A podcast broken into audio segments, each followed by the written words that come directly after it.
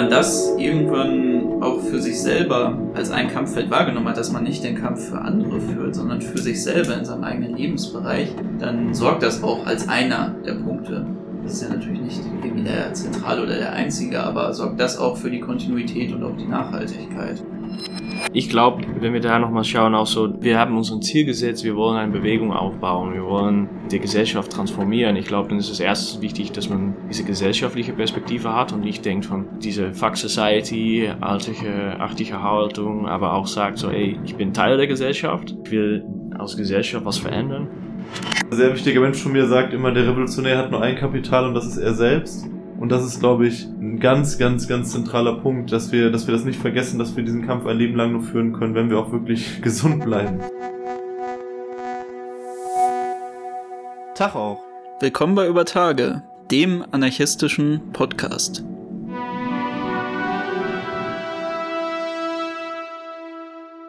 Vandaag bij Ubertage spreken we uh, bij de 32e aflevering over het leven als revolutionair en wat het betekent om revolutionair te zijn. Willkommen, welcome. Anders gesagt, wir werden heute darüber reden, was das Leben als Revolutionär ist und was es bedeutet, revolutionär zu sein. Und wie ihr gerade schon gehört habt, dafür haben wir heute einen Gast, nämlich den Tom. Hi. Schön, dass du da bist. Ja, ich möchte euch vielleicht einmal kurz vorstellen. Ich bin Tom, ich komme ursprünglich aus den Niederlanden, bin 35 und äh, wohne in Berlin. Bin aktiv innerhalb Perspektive Selbstverwaltung, eine anarchistische Organisation in Aufbau in Berlin. Bin in den Niederlanden zehn Jahre oder so aktiv gewesen, erstmal in der anarchistischen Bewegung, komme ursprünglich da aus dem Antifa-Bereich. Ich arbeite selber im Bildungsbereich, in meinem Arbeitsleben, ja, ich weiß nicht, was ihr weiter noch wissen wollt. Das war schon aufschlussreich. Das war okay. Gut. Ja. ja, vielleicht wollen wir dann zum Start auch erstmal klären, was ist denn eigentlich ein Revolutionär? Weil unser Thema ist ja heute Leben als Revolutionär. Aber was bedeutet das denn eigentlich, hm. revolutionär zu sein? Es gibt ja eigentlich ein recht großes Mysterium darum und da gibt es ja aus unterschiedlichsten politischen Richtungen auch unterschiedliche Definitionen. Es stehen da so Begriffe im Raum wie Kader, Militanter, Guerilla. Was bedeutet das denn eigentlich? Naja, ich glaube, es gibt viel Verwirrung auch über diesen Begriff deswegen, wegen dieser unterschiedlichen Perspektiven oder Interpretationen davon. Mhm. Ich würde auch sagen, das spielt auch nochmal mit so bürgerliche Presse irgendwie, wie die das immer präsentieren. Vor allem diese Missverständnis, der mir wichtig ist, dass Revolutionär nicht gleichgesetzt ist mit einem Guerilla. Ein Guerilla kann vielleicht ein Revolutionär in sein, aber andersrum muss das nicht, nicht unbedingt der Fall sein. Für mich heißt auf jeden Fall, äh, Revolutionär sein heißt, dass man nicht glaubt in eine Umwandlung von diesem System durch Reform und dass dieses System sozusagen mit kleinen Änderungen irgendwie doch ein gutes System sein kann, aber dass es fundamental falsch ist und deswegen fundamental andere System geben soll.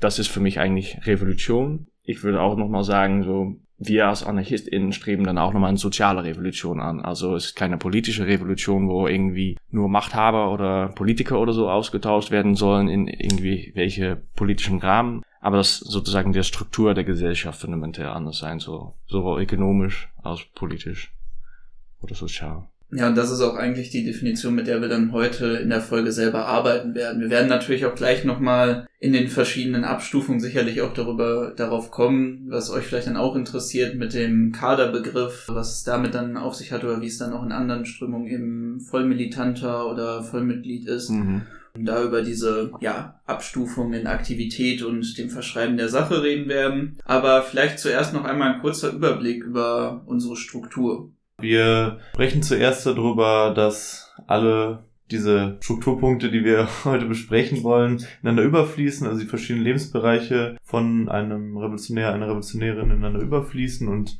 wie sich das in unterschiedlichen Lebensphasen dann gestaltet. Dann sprechen wir über die politische Arbeit, den Alltag, die zwischenmenschlichen Beziehungen, das ökonomische Leben und Nachhaltigkeit vom Kampf. Was mir auf jeden Fall auch nochmal wichtig ist zu sagen, ist, dass wir dieses Thema heute vor allem betrachten wollen und nicht sozusagen direkt sagen, wir leben selber entsprechend dieses Leben oder wir sind die Leute, die wissen, wie es ist. Aber ich glaube, es ist schon wichtig, über dieses Thema zu reden, weil überhaupt, ich glaube, dieser Begriff Revolution ist bei vielen Menschen schon sehr weit weg gerückt in mhm. ihrer ja, Hoffnung oder Glauben, dass, dass so eine Art Umwandlung möglich ist und dabei entsprechend dann auch das Anstreben davon würde ich sagen, ist dann auch für viele natürlich schwierig. Was mir auch nochmal wichtig ist dazu zu sagen, ist, dass wir hier nicht aus so einer Position heraus über das Thema sprechen wollen, so ja, wir sagen euch, wie das eben ist und so und so sieht das eben genau aus oder wir sind jetzt irgendwie das idealtypische Beispiel, wie das auszusehen hat oder so. Also wir haben natürlich auch unseren eigenen Anspruch und wir haben natürlich auch einen Anspruch, ein revolutionäres Leben in all seinen Facetten zu führen, aber wir sind da natürlich auch nicht perfekt und das gibt es ja auch nicht. Es gibt ja auch keine Perfektion da in irgendeiner Form in dieser Hinsicht. So also kurz gesagt, nehmt das eigentlich wie alle anderen Folgen, die wir schon zu eher persönlichen Themen gemacht haben, sei es jetzt Drogen in der radikalen Linken, sei es jetzt Konsumkritik. Wir wollen da einen Diskurs drüber anfangen. Wir wollen einfach, dass das Thema aus unserer Perspektive auch behandelt wird und einfach auch darstellen, wie wir das selber machen. Und wie immer freuen wir uns dann, wenn wir einfach mit euch darüber dann in den Diskurs treten können und spannende Rückmeldungen bekommen. Starten wir durch, würde ich sagen, oder? Jo. Ja, zuerst würden wir dann über die politische Arbeit reden. Vielleicht dann einmal kurz, was ist denn jetzt eigentlich dann für uns politische Arbeit, wenn wir jetzt diesen Block eigentlich erstmal behandeln wollen? Und ich würde sagen, das ist für uns dann das, was wir als direkte politische Arbeit wahrnehmen. Natürlich kann man auch sagen, dass generell alles, was wir eigentlich im Alltag machen als Revolutionär auch irgendwo politische Arbeit ist. In dem Sinne von das Private ist politisch. Aber wir wollen uns wirklich auf den Aufbau von Strukturen, das Führen von sozialen Kämpfen, Medienarbeit, direkte Aktionen etc. jetzt gerade beschränken, damit man überhaupt auch abgetrennt über diese Themen reden kann. Vielleicht fände ich da wichtig für den Anfang, mir erstmal zu sagen, politische Arbeit sehe ich genauso wie alle andere Arbeit, die ich in meinem Alltag mache, nur dass ich es mit voller Überzeugung tue. Weil ich habe sehr häufig das Gefühl gehabt, dass Leute politische Arbeit nicht als das wertschätzen, was es ist und es irgendwie unterordnen unter die mhm. Lohnarbeit, unter das Studium, unter das, was sie jetzt vielleicht in ihrer Nachbarschaft machen, im Privaten. Ich finde es ganz wichtig, dass wir nicht in diese Falle tappen, weil für mich geht das dann direkt in so ein liberales Verhältnis dazu von, ich mache das jetzt als Hobby nebenbei. Ja, oder politische Arbeit ist für mich kein Hobby sondern das ist wirklich das, was ich mit voller Überzeugung tue. Aber wie ist das denn da für euch? Ich sehe da auch Probleme, würde ich sagen, im Sinne von dieser Verständnis, dass es etwas ist, was man freiwillig macht. Und natürlich macht man es freiwillig. Es ist mir auch wichtig, dass man das freiwillig macht. Aber das, was man freiwillig macht, kann man auch immer mit einer bestimmten ja, Zugewidmetheit oder so machen. Oder weiß ich weiß nicht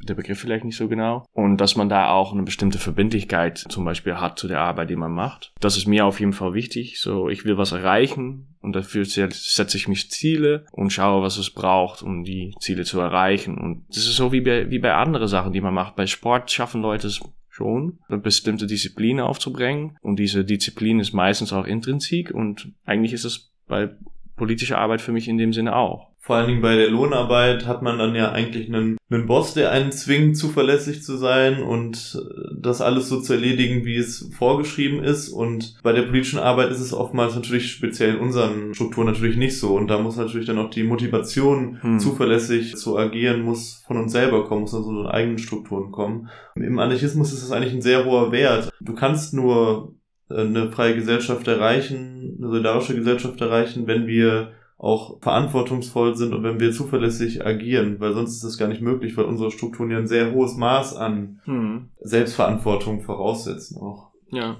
Aber ich finde, dafür braucht man dann auch die richtigen Strukturen im Hintergrund. Weil ich habe das so oft erlebt, also auch bei mir selber einfach, dass man dann in einer Struktur aktiv ist, die einem das eben nicht geben kann, wo auch dann vielleicht die Überzeugung fehlt, hm. dass man sich in dieser Organisation wiederfindet und dass man auch diesen Rückhalt hat. Weil ich würde nicht einfach auch wenn ich am Anfang gesagt habe, dass das natürlich viel dann einfach mit der eigenen Überzeugung zu tun hat, man braucht trotzdem eine gewisse Struktur, die einem den Rahmen gibt, in der man dann politisch arbeiten kann. Mhm. Auch wenn das jetzt sicherlich, wie wir wie gerade alle anderen Sachen auch, vielleicht für Leute, die jetzt zuhören, alles ein bisschen vage klingt, aber ich meine damit einfach so ganz grundsätzliche Sachen, dass man sich auf die anderen verlassen kann, dass man weiß, dass die anderen da auch diszipliniert dran gehen, dass das alles verbindlich abläuft. Und wenn das nicht gegeben ist, genauso wie die inhaltliche Überzeugung dann einfach nicht da ist, mit der Struktur, in der man aktiv ist, dann fällt das auch alles viel schwerer, diese politische Arbeit umzusetzen. Ich finde es auch recht spannend, so nochmal diese individuelle, wir reden eigentlich über das Individuum jetzt, ne? aber mhm. ich, was ich glaube, was auch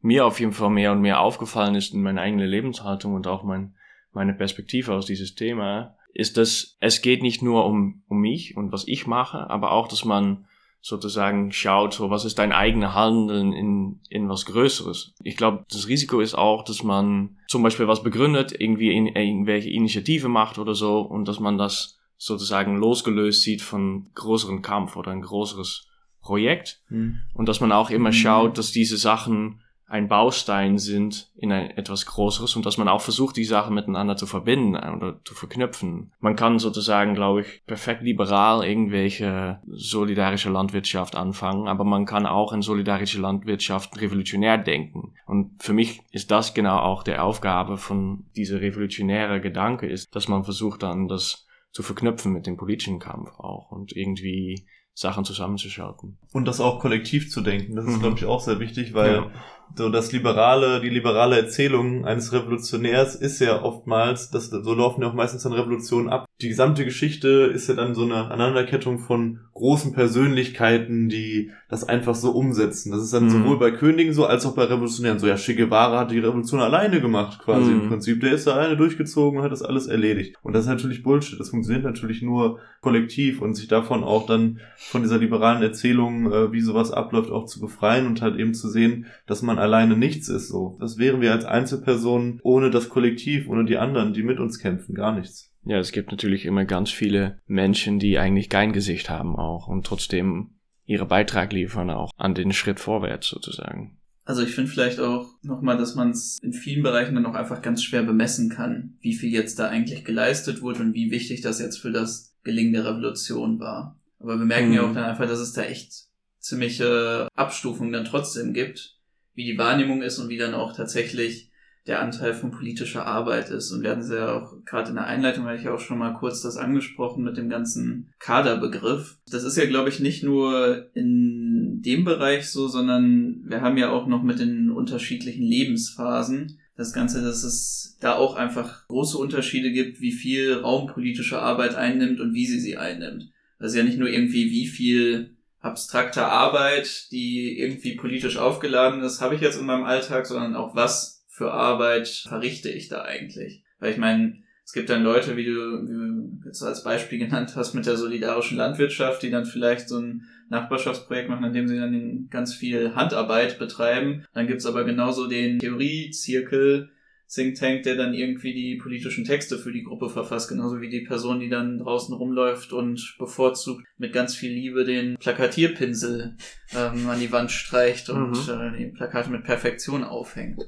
und ich habe aber schon das Gefühl, auch wenn das jetzt alles sehr weit ausgeholt ist und ich mich jetzt in so verschiedene Themen verliere, Vielleicht noch ein letztes, was ich irgendwie aufmachen möchte, dass ich auch das Gefühl habe, dass es da schon in politischen Gruppen auch eine unterschiedliche Wertschätzung von den ganzen Sachen gibt nochmal. Mhm. Weil ich habe ganz häufig das Gefühl gehabt, dass es gerade in der deutschen radikalen Linken so eine unfassbare Wertschätzung von diesen Theoriediskussionen gibt. Mhm. Von Leuten, die da Vordenker sind, während es dann nicht unbedingt herabgeblickt wird, aber auf diese ganzen Bereiche einmal, was unter Care-Arbeit anfällt, die Leute, die wie jetzt, wir nehmen das ja alles nach dem Parkfest auf, dann beispielsweise das Geschirr in der Küche dann abwaschen. Genauso wie die Leute, die ich gerade angesprochen habe, die mit Perfektion dann die Plakate aufhängen. Mhm. Dass das dann einfach nicht so viel wertgeschätzt wird.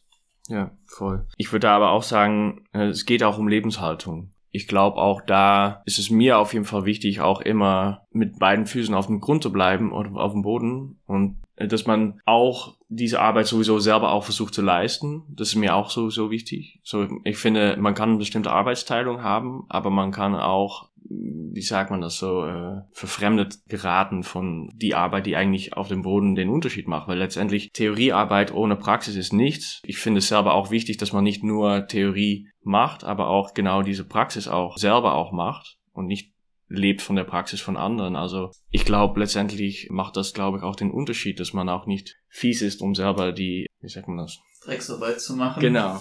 Ja. Ärmel hochzukrempeln. Ja, genau. Das hat ja auch den, den Anarchismus immer ausgezeichnet, also die anarchistische Theoriebildung, dass das eben nichts ist, was einfach aus dem Hinterzimmer entstanden ist, sondern immer von der Straße ja. als lebendige Bewegung entstanden ist.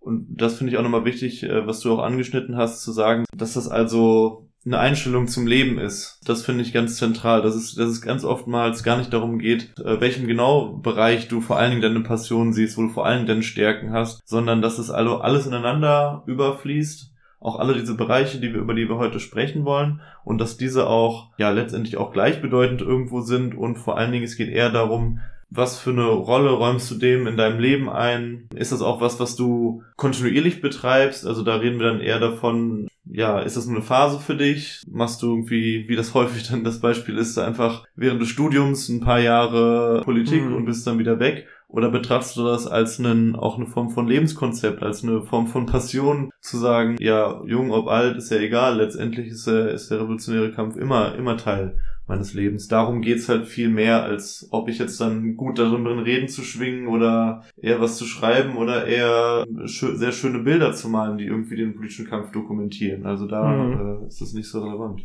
Leider sehen das ja eben viele Leute nicht so. Ja. Nur ich denke auch, du das ja schon angeschnitten hast, man kann ja auch wirklich überall kämpfen. Und da finde ich auch wichtig, das haben wir auch schon mehrfach angesprochen, als auch eine weitere Stärke des Anarchismus, dass Leute eben da kämpfen, wo sie auch leben. Wie viele Leute gibt es, die eben während des Studiums dann aktiv sind, aber eben nicht den Kampf auch in ihre Universitäten tragen? Die dann vielleicht noch beim liberalen eigentlich wirklich total unwichtigen und nichtsbringenden Aster sich irgendwie engagieren oder dann in irgendeine Liste eintreten, aber keinen wirklich radikalen Kampf, wie es das früher gab, dann auch an der Universität selber führen. Oder auch wie viele Leute werden dann während ihrer Schulzeit aktiv, aber kommen nicht auf die Idee, dann auch eine Schülerinnengruppe zu gründen, in der sie dann sich mit ähm, politischen Kämpfen an der Schule selber beteiligen. Ich denke, wenn man das irgendwann auch für sich selber als ein Kampffeld wahrgenommen hat, dass man nicht den Kampf für andere führt, sondern für sich selber in seinem eigenen Lebensbereich, dann sorgt das auch als einer der Punkte.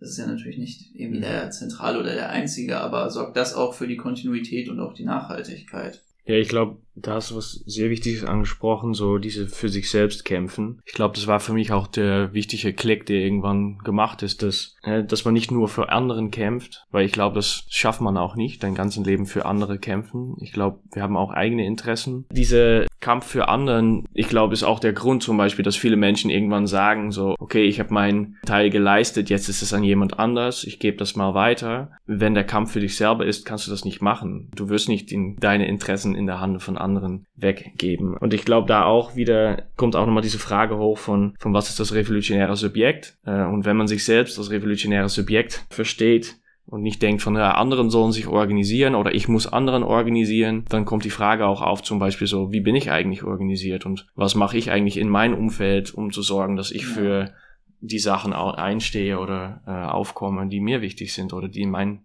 Interesse sind. Und das kann dann in all diese Bereichen sein. Also das kann in, in deine ganze Lebensphase, Lebensphase, die du durchlaufst sein. Vielleicht ist auch eine schöne Brücke, weil ich dachte da auch, wenn man schon mal schaut, so was für eine Lebensphase man hat, dann, dann kann man, äh, so ich würde mal ganz kurz so ein paar Sachen aufreihen. So. Mhm. Aber man ist so, so als Jugendliche zum Beispiel in der Schule, als Gesell, äh, vielleicht in einer Werkstatt oder in, äh, auf der Arbeitsplatz schon, wenn man, äh, ich weiß nicht, wie das hier heißt, so, Ausbildungsplatz macht ja, mhm. Ausbildung macht. Oder man ist Student in der Uni. Mhm. In diesen Phasen, in diesen Momente hat man schon Chancen oder auch Interessen, die vielleicht äh, in, ins Gedrängs kommen. Und ein Geselle ist, ist ein anstehender Arbeiter oder ankommender Arbeiterin. Also gerade in der Ausbildung fällt mir vielleicht auch ein, das ist, glaube ich, auch eins der großen Fehlfälle. Das sehe ich immer wieder, mhm. gerade bei den großen Gewerkschaften, ja. dass es da einfach super wenig Interesse für gibt, obwohl das halt da schon teilweise ein schlimmeres Ausbeutungsverhältnis ist als genau. dann im späteren Dasein als Arbeiterin. Ja, voll. Ne, da, da gibt's Sachen, die, die man verändern kann oder die wichtig sind zu verändern. Und genauso mit StudentInnen. Die Frage ist zum Beispiel so,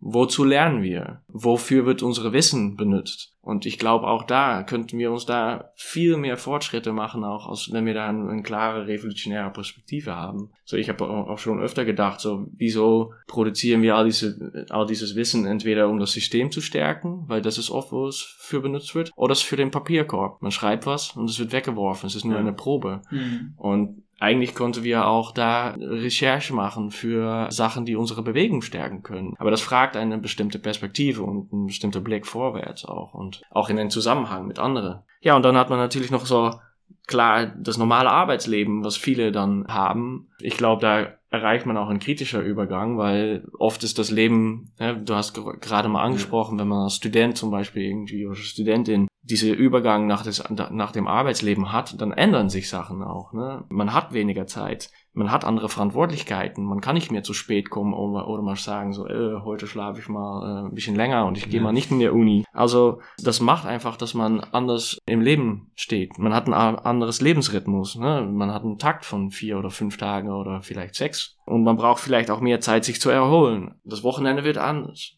man, man braucht es vielleicht auch mal, um wieder weitergehen zu können. Also das ist dann auch eine kollektive Frage, glaube ich, zum Beispiel, wie, wie richten wir unseren, unsere Bewegung und wie schaffen wir es, Menschen die Möglichkeit zu geben, um im Alltag auch während dass sie arbeiten, auch nochmal andere Sachen zu machen. Und dann halt natürlich auch nochmal einen Bereich, der ja völlig eigentlich außen vor ist, ist, was passiert dann nach der Arbeit. also da, da mhm. ist dann ja, das ist ja wirklich auch ein sehr unterschätzter Bereich, aber ein sehr wichtiger, weil der betrifft uns ja auch alle. Ja. Was ist eben dann in der Rente, eine Horrorvorstellung für mich persönlich ist zum Beispiel, dass man dann alleine alt wird, irgendwo mhm. allein in seiner Wohnung hockt und äh, mit niemandem mehr Kontakt hat und auch mit, mit Bewegungen keinen Kontakt mehr hat. Wie viele alte Menschen trifft genau dieses Schicksal? Und das ist einfach so total entwürdigend, finde ich. Also, das so sein, seinen Lebensabend zu verbringen.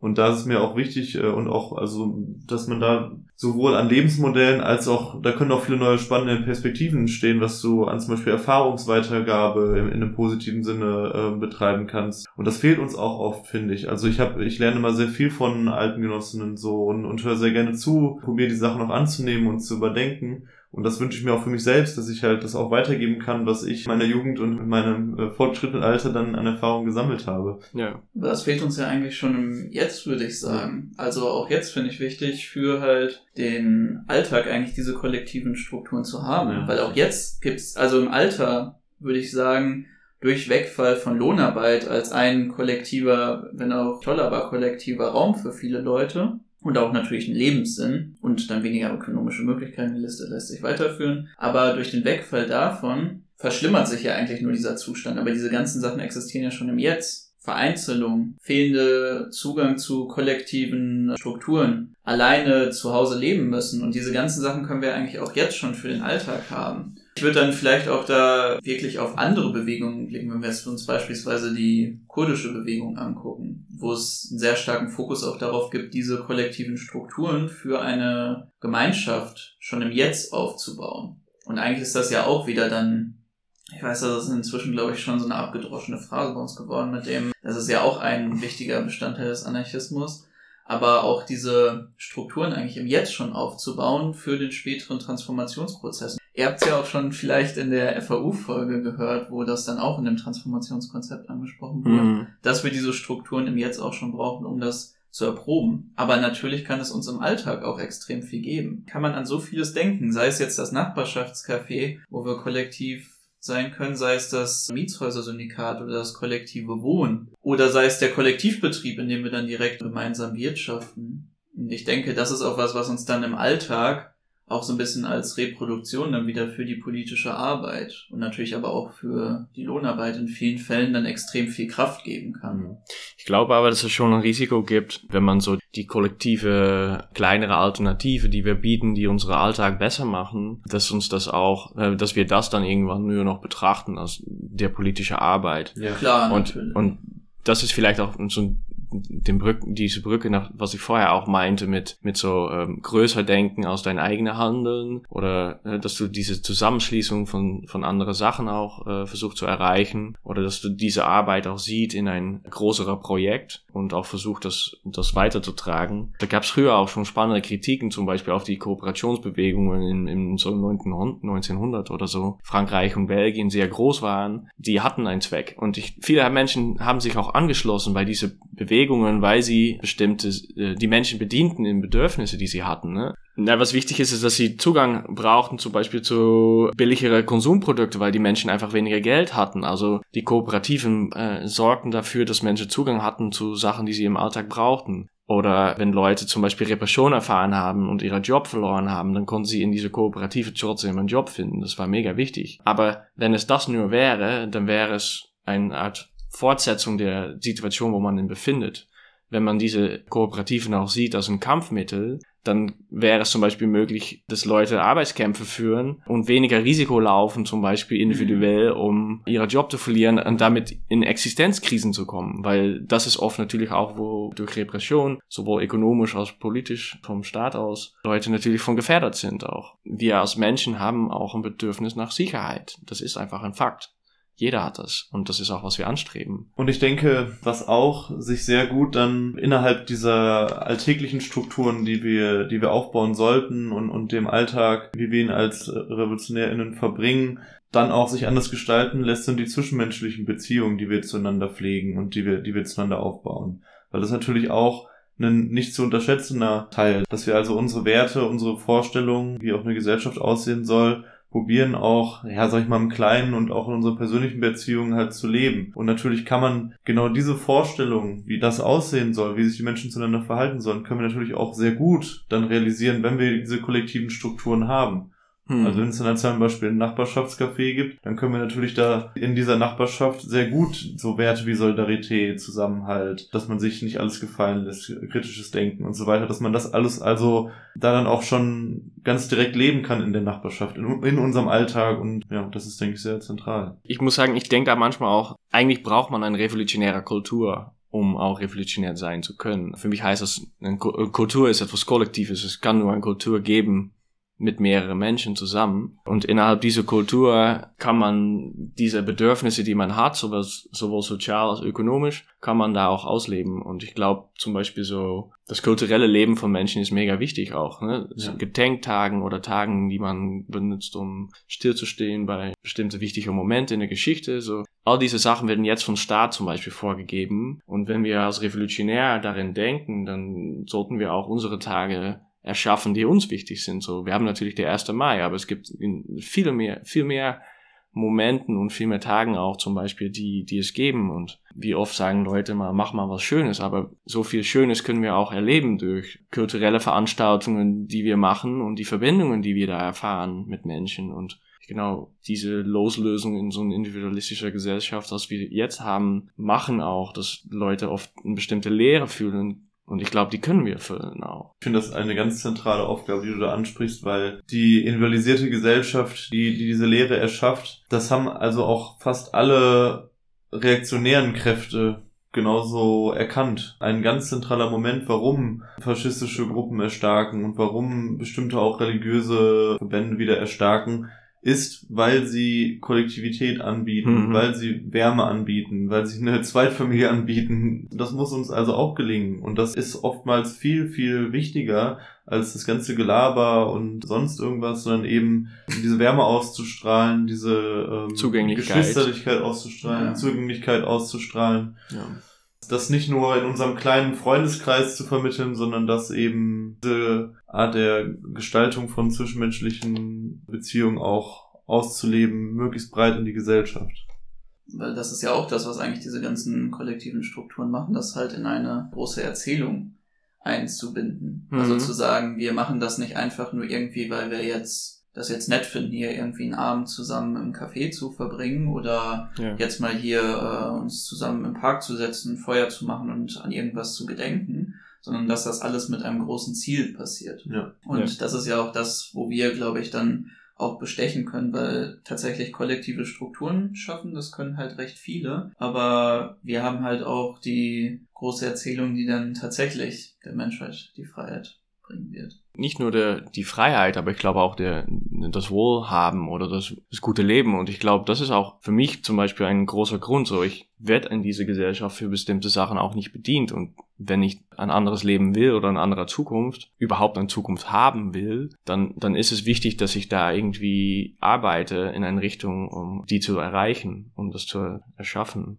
Vielleicht würde ich auch noch mal gerne jetzt, gerade wenn wir bei dem Punkt noch von zwischenmenschlichen Beziehungen sind, mhm. wir haben jetzt viel über die Kollektivität gesprochen und mhm. ich denke, das ist auch das Zentrale. Also da, finde ich, muss man auch echt noch mal an das Individuum selber appellieren. Weil ich finde, gerade da gibt es auf verschiedenen Ebenen so große Probleme in der linksradikalen Bewegung, in der mhm. revolutionären Bewegung, auch in der anarchistischen Bewegung, dass man da wirklich an die Leute auch noch mal selber appelliert und auch an sich selber, weil da bin ich auch sicherlich nicht perfekt, da auch den Anspruch zu haben, wirklich diese ganzen Prinzipien zu verinnerlichen wie du es auch schon gesagt hast, dann mit anderen Menschen auszuleben. Mhm. Weil wie viele Probleme haben wir da, die wir auch schon mehrfach angesprochen haben, sei es fehlende Fehlerkultur, sei es unsolidarischer Umgang miteinander. Wir hatten ja auch gestern darüber geredet, der ganze Punkt mit der Genossenschaftlichkeit, mhm.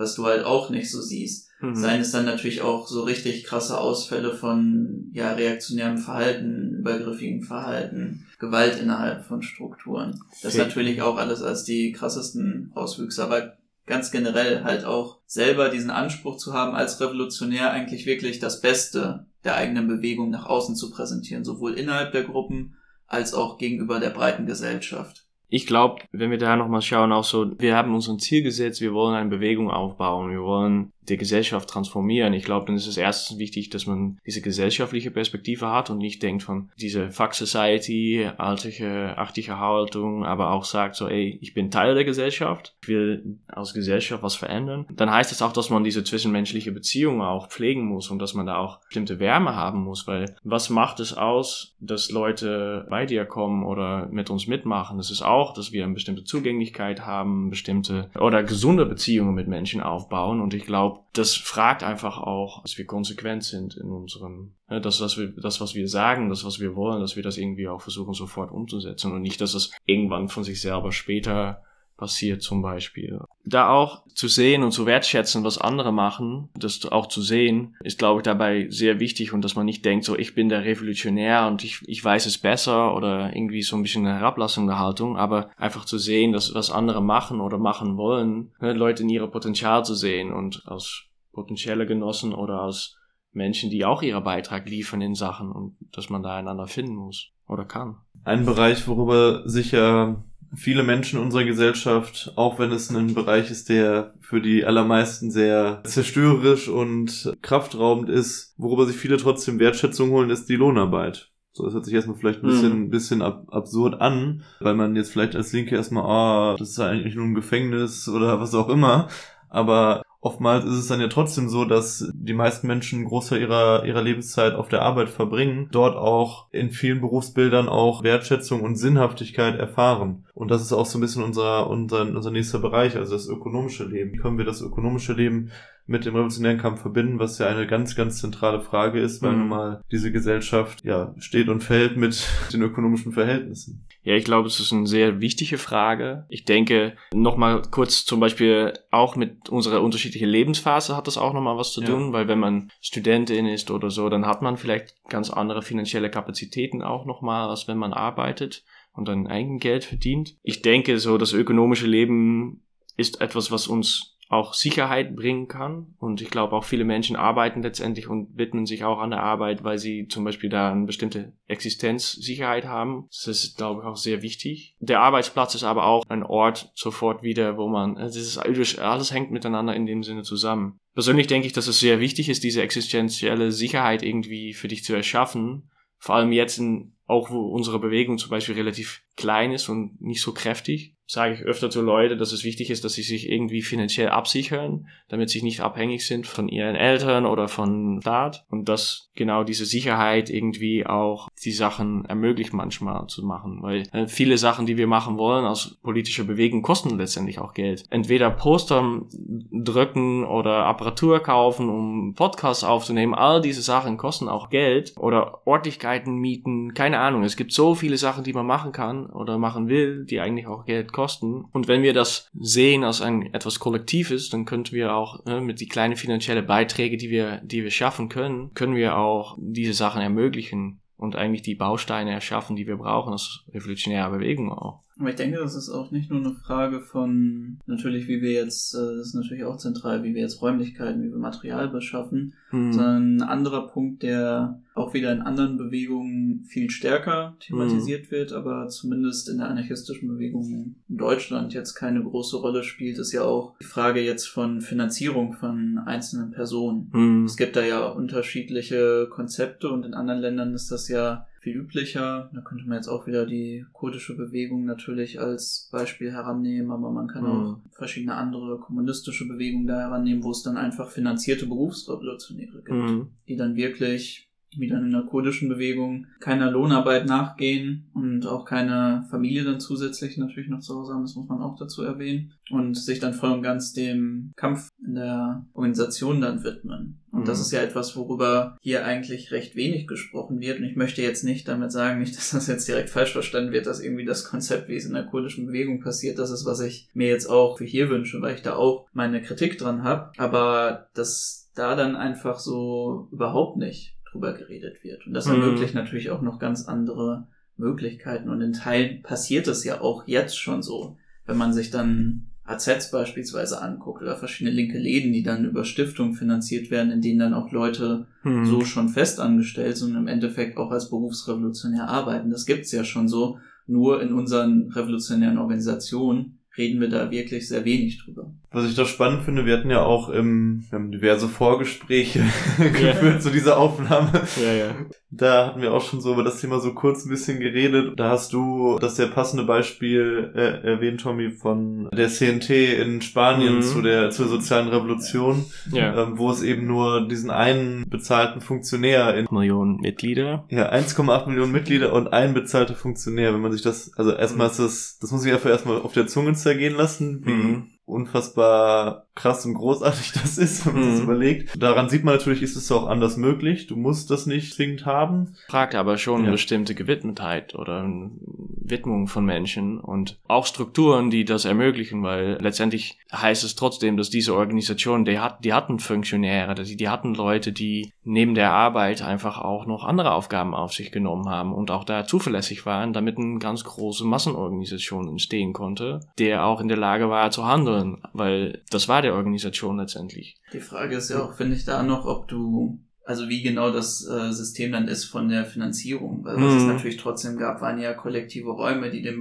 Leuten ja. dann ähm, ja eigentlich die Leute dann entlastet haben in ihrem Alltag, auch in ihrem finanziellen Alltag, mhm. durch ähm, Speisungen, durch Werkschaftsabende etc. etc., durch Hilfsangebote wodurch dann im Endeffekt auch es eine Finanzierung gab, die dann aber vielleicht nicht in einem direkten Angestelltenverhältnis wie bei dem einen Funktionär war. Mhm. Und was du auch hattest, um das noch dazu zu fügen, es gab ja auch lebendige äh, militante Gruppen, die diverse Banküberfälle zu dem Zeitpunkt gemacht haben und damit natürlich ja. auch also diverse Strukturen finanziert haben und oftmals dann auch dieses idealtypische, wie man sich das dann auch vorstellt und wünscht, dann für sich sehr wenig genommen haben, aber dann natürlich auch mal was weiß ich, einmal davon essen, essen einmal, einmal essen gegangen sind irgendwie und aber es gibt ja dieses Bild von Doruti, wie er dann hm. nur einen einen Koffer hatte als äh, Privatbesitz, wo dann irgendwie einmal Wechselklamotten wie seine Mütze noch drin war mäßig. Hm. Ja, ja.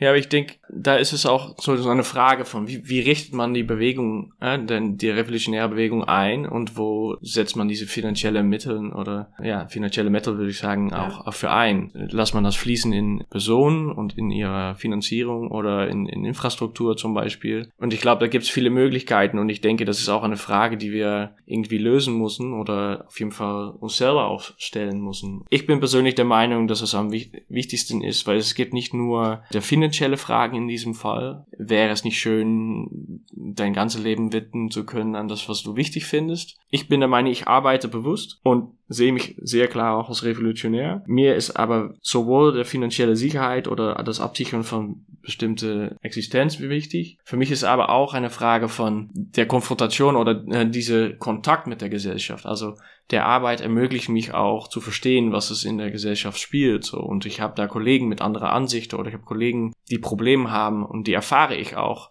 weil ich genau innerhalb der Gesellschaft bin. Und ich glaube, dass es Risiko ist, wenn man so Vorzeit revolutionär ist, dass man diese Kontakt auch äh, einfach verlieren kann. Und ich glaube auch, dass das einer der größten Gründe ist, dass zum Beispiel in der CNT in Spanien sie für diese Modell sich entschieden haben. Sie meinte, es ist eine Arbeiterbewegung und diese Bewegung soll von ArbeiterInnen aufgebaut werden. Also von und durch und für. Mir ist das auf jeden Fall wichtig. Also ich, das ist erstmal mein Basis, wovon ich ausgehe. Also ich sehe auf jeden Fall die Problematik von dem Ganzen, aber ich denke, mhm. trotzdem muss man ja bedenken, dass nur weil jemand jetzt von der Bewegung finanziert wird, nicht irgendwie seine anderen persönlichen Kampffelder verschwinden oder die Person sich dann nicht mehr ja mit voller Überzeugung der Sache widmen kann und irgendwie den Anschluss an die Massen verlieren kann. Weil im besten Fall kann eine starke anarchistische Bewegung ja immer genau das bieten, dass sie einfach über ihre Breite der Organisierung und über ihre Einmischung in die sozialen Kämpfe dann trotzdem diese Verankerung hat, dass auch die Leute, die dann sich voll und ganz der Sache widmen, dann nicht da den Anschluss verlieren. Und du kannst ja genauso auch mit den Leuten in deiner direkten Umgebung oder in deiner Nachbarschaft kämpfen. Vielleicht wären eher die Aufgabe des Berufsrevolutionärs, wenn wir jetzt diesen Begriff weiterverwenden wollen, oder des Kaders, dass er dann in seiner direkten Nachbarschaft rumläuft und einfach den Kontakt mit den Personen hält. Genau, also das finde ich halt auch nochmal wichtig dazu zu sagen. Ich sehe deinen Punkt und der mhm. Punkt ist sinnvoll ist richtig, und, ja. und der und, und der sollte auch wieder mehr fokussiert werden in mhm. der Betrachtung, weil der halt im Vergleich zum historischen Anarchismus völlig an Bedeutung verloren hat letztendlich. Mhm. Gleichzeitig finde ich auch wichtig, da, da diesen, diese, diese Sichtweise darauf so ein bisschen zu erneuern und nicht nur auf die Arbeitswelt zu sehen, sondern auch nee, auf alle voll. anderen Alltagsbereiche zu sehen und auch jemand jetzt theoretisch, wie gesagt, bei dem Beispiel bleiben, jemand, der finanziert ist von der Bewegung, kann ja trotzdem dann seine ganze Zeit darauf verwenden, in sozialen Bewegungen zu kämpfen, in Kontakt mit den lohnabhängigen Massen zu sein, in Nachbarschaftsarbeit, in was auch immer zu sein. Und dann ist natürlich da dann dieser Kontakt auch mhm. gegeben und dann ist auch die Möglichkeit weitergegeben, dass du eben nicht abhebst, sondern auch Teil dieser Kämpfe bleibst. Bei all dem ist aber natürlich auch wichtig und das gilt natürlich speziell, speziell für diejenigen unter uns, die ein Leben lang kämpfen wollen, die, mhm. die ein Leben lang Teil des Befragungskampfes bleiben wollen und ähm, ja auch ein Stück weit natürlich, ohne das jetzt allzu krass zu heroisieren, aber auch Teile ihres Lebens dafür zu geben oder sogar ihr Leben zu geben, je nach Situation, die Nachhaltigkeit des Ganzen, weil das mhm. ist natürlich oftmals, und das, das kennen wir, glaube ich, auch alle, ich auch von mir persönlich, ich habe auch Phasen in meinen Aktivitäten gehabt, wo ich alles untergeordnet habe. Also ja. sämtliche Bereiche, wo ich wirklich mich selber total degradiert habe und alles nur funktionalisiert habe auf den Kampf. Also Essen unwichtig war, Wohnung unwichtig war. Also nur dieses, dass ich so die absoluten Grundsachen hatte mhm. und alles darauf fokussiert habe, irgendwie zu politisch aktiv zu sein. Das Witzige ist eigentlich, dass ich zu dem Zeitpunkt viel ineffektiver, viel weniger auf die Kette gekriegt habe, als ich es jetzt hinkriege, wo ich auch mehr auf mich selbst abgebe. Mhm. Weil, ja, ich glaube, das ist ein sehr wichtiger Punkt. Ja. Ein sehr wichtiger Mensch von mir sagt immer, der Revolutionär hat nur ein Kapital und das ist er selbst. Und das ist, glaube ich, ein ganz, ganz, ganz zentraler Punkt, dass wir, dass wir das nicht vergessen, dass wir diesen Kampf ein Leben lang nur führen können, wenn wir auch wirklich gesund bleiben. Ja, ich, ich kann nicht direkt zitieren, aber es, es gab auch eine Feministin aus den USA, glaube ich, die in dem 70er Jahren oder so, so ein wichtiger Zitat von ihr auf jeden Fall ist, dass so der Revolutionär, der wichtigste, oder mein revolutionärer Akt ist auch das Sorge für mich selbst oder ne, dass ich mich selbst in Stand halte. So. Und ich glaube, das ist ein sehr wichtiger, wichtiger Punkt diese Nachhaltigkeit, es gibt so viele Menschen, die leben in alles oder nichts. Das heißt aber auch, irgendwann bist du meistens aufgebrennt und dann kommt dann der Phase der Nichts und wenn man Pech hat, kommt danach gar nichts mehr, überhaupt nichts. Dann ist der politische Arbeit oder politische Kampf auch vorbei und ich denke, dass es sehr wichtig ist, dass wir da auch genügend Leute versuchen, der Arbeit auch zu verteilen über viel wie mögliche Menschen zum Beispiel und irgendwie auch ein gesunder, wieso ertragen wir es nicht, dass wir ausgebeutet werden von unseren äh, Chefins oder Chefs, aber dass wir doch irgendwie äh, uns selber ausbeuten. Also ich glaube, mhm. da das ist auch sehr wichtig, so dass wir das im Blick behalten. Ist für mich selber auch sehr bekannt. So ich habe auch meine Phasen gehabt, wo ich mal wieder zu viel gemacht habe und dann irgendwie platt bin und danach eine Weile äh, so irgendwie so eine Art Überarbeitungsverhalten in mich selber entwickelt habe oder so und dann auch nicht mehr klar denken kann. Und das ist das ist einfach nicht gut. Und wenn man sich irgendwann davon bewusst wird, dann schafft man auch mit einer bestimmten Kontinuität viel länger letztendlich auch viel mehr zu machen. Ja. Aber dafür brauchen wir dann auch genau, wie ähm, wir es ja auch schon vorher angesprochen hatten, diese Strukturen, die das ermöglichen. Mhm. Von dem, wo ich das kannte, wo ich dann irgendwie mich überarbeitet habe, das waren auch häufig in Fällen, wo ich mir dann dachte, ja, jetzt mache ich es lieber selber, als dass andere das machen, weil es ja, dann ja. irgendwie mir nicht passt, wie es passiert oder weil es dann nicht passiert und da braucht man dann noch einfach die Strukturen, die Organisation, wo man sagen kann, da kann ich mich drauf verlassen, ja. dass das ähm, so passiert. Natürlich ist das auch ein Problem der eigenen Haltung. Es hat auch was damit zu tun, dass Leute dann kein Vertrauen in andere haben, dass sie denken, dass sie es immer selber machen müssen. Teilweise kommt das auch aus einer Arroganz und einem Perfektionismus, aber ganz häufig ist es auch so, dass es halt durch teilweise beliebige Strukturen das unklares Kommunizieren von ähm, wer ist jetzt wofür verantwortlich dann dazu führt, dass Sachen dann doch nicht passieren und beim nächsten Mal sagen Leute dann, ja gut, dann mache ich es jetzt lieber selber. Ja, aber auch mit einer bestimmten Ansprechbarkeit, ne? Weil ich glaube, wir sind auch nicht gewöhnt, einander anzusprechen auf Sachen, die man nicht gemacht hat Ja, oder ja. nicht ehrlich sein zu, sind zueinander, wo wir zum Beispiel sagen so, hey, ich schau mal nach, schau, schau mir mal an, mich mal an, so, es geht mir nicht gut oder ich mache schon so viel, was machst du dann, so, ne? Das, Man will ja nicht autoritär sein. Genau. Man will ja keine Disziplin Genau, und dann ist diese Angst so immer, als ob man andere was, was äh, sagt, dass sie machen müssen. Aber letztendlich machen wir es zusammen. Manche, äh, ich, gestern war mal, glaube ich, dass da wieder der, habe ich auch ein paar Leute gesprochen, war auch so ein, so ein Beispiel, wo allen haben auf den Tisch geschaut und der Erste, der hochgeschaut hat, hat verloren. So, diese Situation kennen wir vielleicht öfter so und diese Mensch macht es dann mal wieder. Und das hat auch ganz viel mit Persönlichkeit und Verantwortlichkeitsgefühl zu tun, zum Beispiel gegenüber der Sache oder gegenüber einander. Und ich glaube, das ist auch wichtig wieder von dieser Kultur, die wir erschaffen sollen, dass, dass wir da versuchen, der Last von der Arbeit auch so viel möglich zu teilen. Das Problem ist hier auch wirklich, dass ihr sagt richtig, okay, das ist viel eine Sache, oder du hast vor allen Dingen gesagt, Joshua, viel eine Sache von Strukturen, dass man das dann auch, ähm, diesen nachhaltigen Aktivismus, diesen nachhaltigen Kampf dann auch führen kann. Das stimmt an sich, aber gerade in, in diesen aktuellen Zeiten, wo unsere Strukturen so schwach sind, Hm. wird dann halt diese individuelle, dann, dann entsteht eine viel größere individuelle Verantwortung für Ja, diejenigen unter uns, die diesen kontinuierlichen Kampf führen dadurch. Und deswegen ist es auch so wichtig, das nochmal stark in, individuell jetzt auch nochmal zu besprechen, ähm, weil eigentlich hast du recht, die Perspektive ist das und umso stärker unsere kollektiven Strukturen werden, umso stärker können auch dann äh, diejenigen unter uns, die wirklich das zu einem elementaren Teil für sich machen, dann auch führen. Aber gerade ist es nun mal, ist man da oft auf sich selbst zurückgeworfen und da ist einfach die Erkenntnis so wichtig, Hm. dass dieses alles oder nichts ist sehr wahrscheinlich in fast jeder Situation einfach Schwachsinn.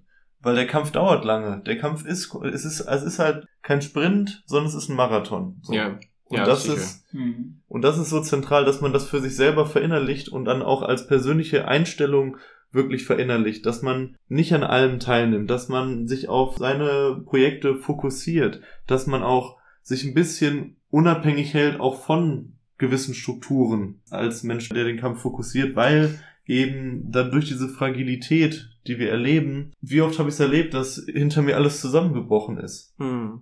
wenn ich, wenn ich mich zu sehr, wenn ich mich zu sehr darauf eingelassen hätte und nicht eine gewisse Unabhängigkeit auch für mich bewahrt hätte und auch diese gewisse innere Stärke für mich behalten hätte, dann würde ich jetzt auch nicht mehr hier stehen.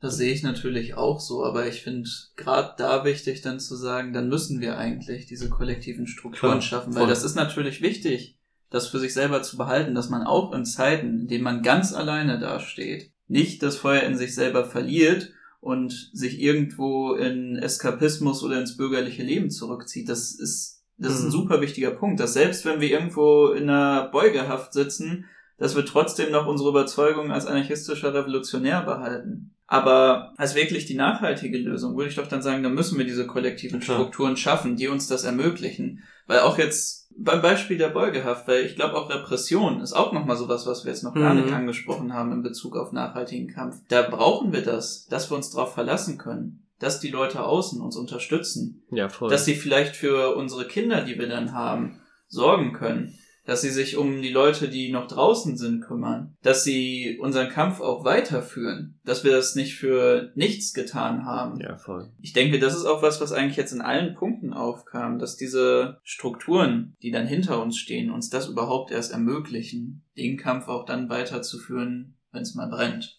wenn es mal scheiße aussieht. Was ich vielleicht schön finde, noch so als Abschluss, ist, dass, dass was wir. ich, übernehme eure Show, oder was? Ist gut. Sorry. Naja, ich, ja, wir haben viel über so kollektive Strukturen gesprochen. Ich denke, dass es dabei auch wichtig ist, dass wir schon in der Zukunft schauen, weil hä, du hast ganz schön erwähnt, so es ist ein Marathon. Ähm, ich glaube, wir müssen schon in der Lage sein, auch in, in, in kurzen Momenten ab und zu mal einen Takt dazu zu machen, Ja. aber auch den Raum zu schaffen, danach so uns zu erholen, weil man muss manchmal die Momente auch ergreifen, die, die da sind. Aber langfristig ist es einfach wichtig, ein, eine Zukunftsperspektive zu haben und eine langfristige Perspektive. Und wenn wir nach vorne schauen, stehen da auch immer in unserem Leben auch unterschiedliche Sachen an. Und ne, ich bin jetzt auch äh, 35 und ich werde zum Beispiel Vater. Und ich, für mich ist die Frage, wie integriere ich das in mein Leben mit meinem Partnerin und wie hält man da auch einfach den Kopf hoch und lass dich nicht von der Gesellschaft in, der Bürger, in das bürgerliche Leben zum Beispiel rücken, aber auch nicht von der Bewegung in das bürgerliche Leben drücken, weil so oft ist auch zum Beispiel, dass, dass es da keinen Platz dafür gibt. Und für mich ist genau die Frage, wie erschaffen wir eine Bewegung, wo alles integriert werden kann und das Kinderkriegen ein ganz normaler Zyklus vom Leben äh, letztendlich auch da einen Platz da, darin bekommt. Ähm, also es ist auch nicht nur ein Kampf für mich selber, aber auch für die Generationen, die nach mich kommen. So, das ist eine ganz wichtige Frage, denke ich. Sowohl mit, wie wir irgendwie später auch gesund leben und alt werden können, aber auch wie der Welt später aussieht. Ne? Du meintest auch immer in ein anderes Gespräch mal so von, ähm, was ist mit Klima und, und ja. der Umwelt so zum Beispiel? Das ist eine ganz wichtige Frage, die mir auf jeden Fall mit einem anstehendes Kind auf jeden Fall äh, sicher beschäftigen wird. Ich habe es auch in, in meiner Kampfzeit auch erlebt, dass es auch andersrum passieren kann. Also wir haben es mehrfach bei uns gehabt, dass eben Eltern zu uns gekommen sind, die gerade ihr, ihr erstes Kind bekommen und gesagt haben, ich habe immer schon überlegt, aktiv zu werden, aber das Kind hat mir den Grund gegeben, mm. den, den Grund gegeben, den letztendlichen Schluss zu geben, zu kämpfen. Ja, und das finde ich halt wirklich dann auch spannend, das, das nochmal anders herum zu betrachten und. Vielleicht finde ich auch noch wichtig, weil ich das Gefühl habe, dass das häufig nicht so wahrgenommen wird, dass auch die Kinder bei uns in der Bewegung Teil eben dieser Gemeinschaft sind. Ja. Viele nehmen es nämlich eher so wahr, dass sie kriegen dann Kinder, sie sind die überzeugten Leute, aber sie möchten es nicht so direkt an die weitergeben, weil man möchte ja niemanden zum Anarchisten erziehen. Oder indoktrinieren. Oder indoktrinieren, genau. Was ja auch so gesehen stimmt, das ist immer eine freie Entscheidung. Aber im Endeffekt wollen wir ja, dass diese Gemeinschaft weiter wächst und deswegen mhm. sollten wir auch die nächste Generation als genau das sehen und ihnen das mit auf den Weg geben, was wir in der Zeit gelernt haben. Unsere und, Werte auch weitergeben. Genau, unsere Werte Klar. weitergeben und im Endeffekt sie darauf vorbereiten, dass sie den Kampf weitertragen können. Natürlich ja. nach ihrer freien Entscheidung. Und man muss natürlich nicht vergessen, dass sie auch indoktriniert werden von diesem Gesellschaft. Ja. Ne? Es gibt die ganze Zeit Beeinflussung und wenn wir nicht auch unsere Teil dazu beitragen, dann werden sie nur beeinflusst von dieser Gesellschaft. Also, ja. Aber das behandeln wir vielleicht nochmal in einer, in einer eine Folge, eigene Folge, einer eigenen Folge ja. zum Thema ja, Kindererziehung. Äh, Finde ich ein super, super zentrales, wichtiges Thema. Das ist ja auch echt wichtig für eben die Nachhaltigkeit, die wir jetzt angesprochen auf haben. Auf jeden Fall. Und damit auch ja noch ein schöner Abschluss für das Ganze, ein Ausblick auf die Zukunft. Ja. des Kampfes. Mir jetzt sehr, sehr viel Spaß bereitet, mit dir, mit dir zu sprechen. Mir auch mit euch. Ja, Sehr herzlichen Dank für den Einladung. Ich kann mir gut vorstellen, dass wir sicherlich nochmal, vielleicht irgendwann in der Zukunft nochmal eine Folge machen. In dem Sinne. Ja. Großen Dank an dich und Glück auf. Glück auf. Sag du jetzt bitte auf Niederländisch auch Glück auf. ich weiß gar nicht, was das bedeutet. Das ist so ein, das ist so ein äh, Ruhrpott-Ausdruck, ähm, das wurde früher halt von den Bergleuten verwendet. Aber äh, was, was heißt es dann? So im Endeffekt einfach, ja, so ein sich Glück, äh, Glück wünschen für halt Gute, so. für den ja. Gang in, in, ins Bergwerk, ja. dass hm. nichts passiert. Also du könntest ah, ja vielleicht einmal Glück und einmal auf auf Niederländisch sagen. ja, das ist Glück op. Das ist, das ist ganz komisch, weil das was, was bedeutet das gar nichts. Das bedeutet eh nicht. Ja, ich kann es sagen. Glück op.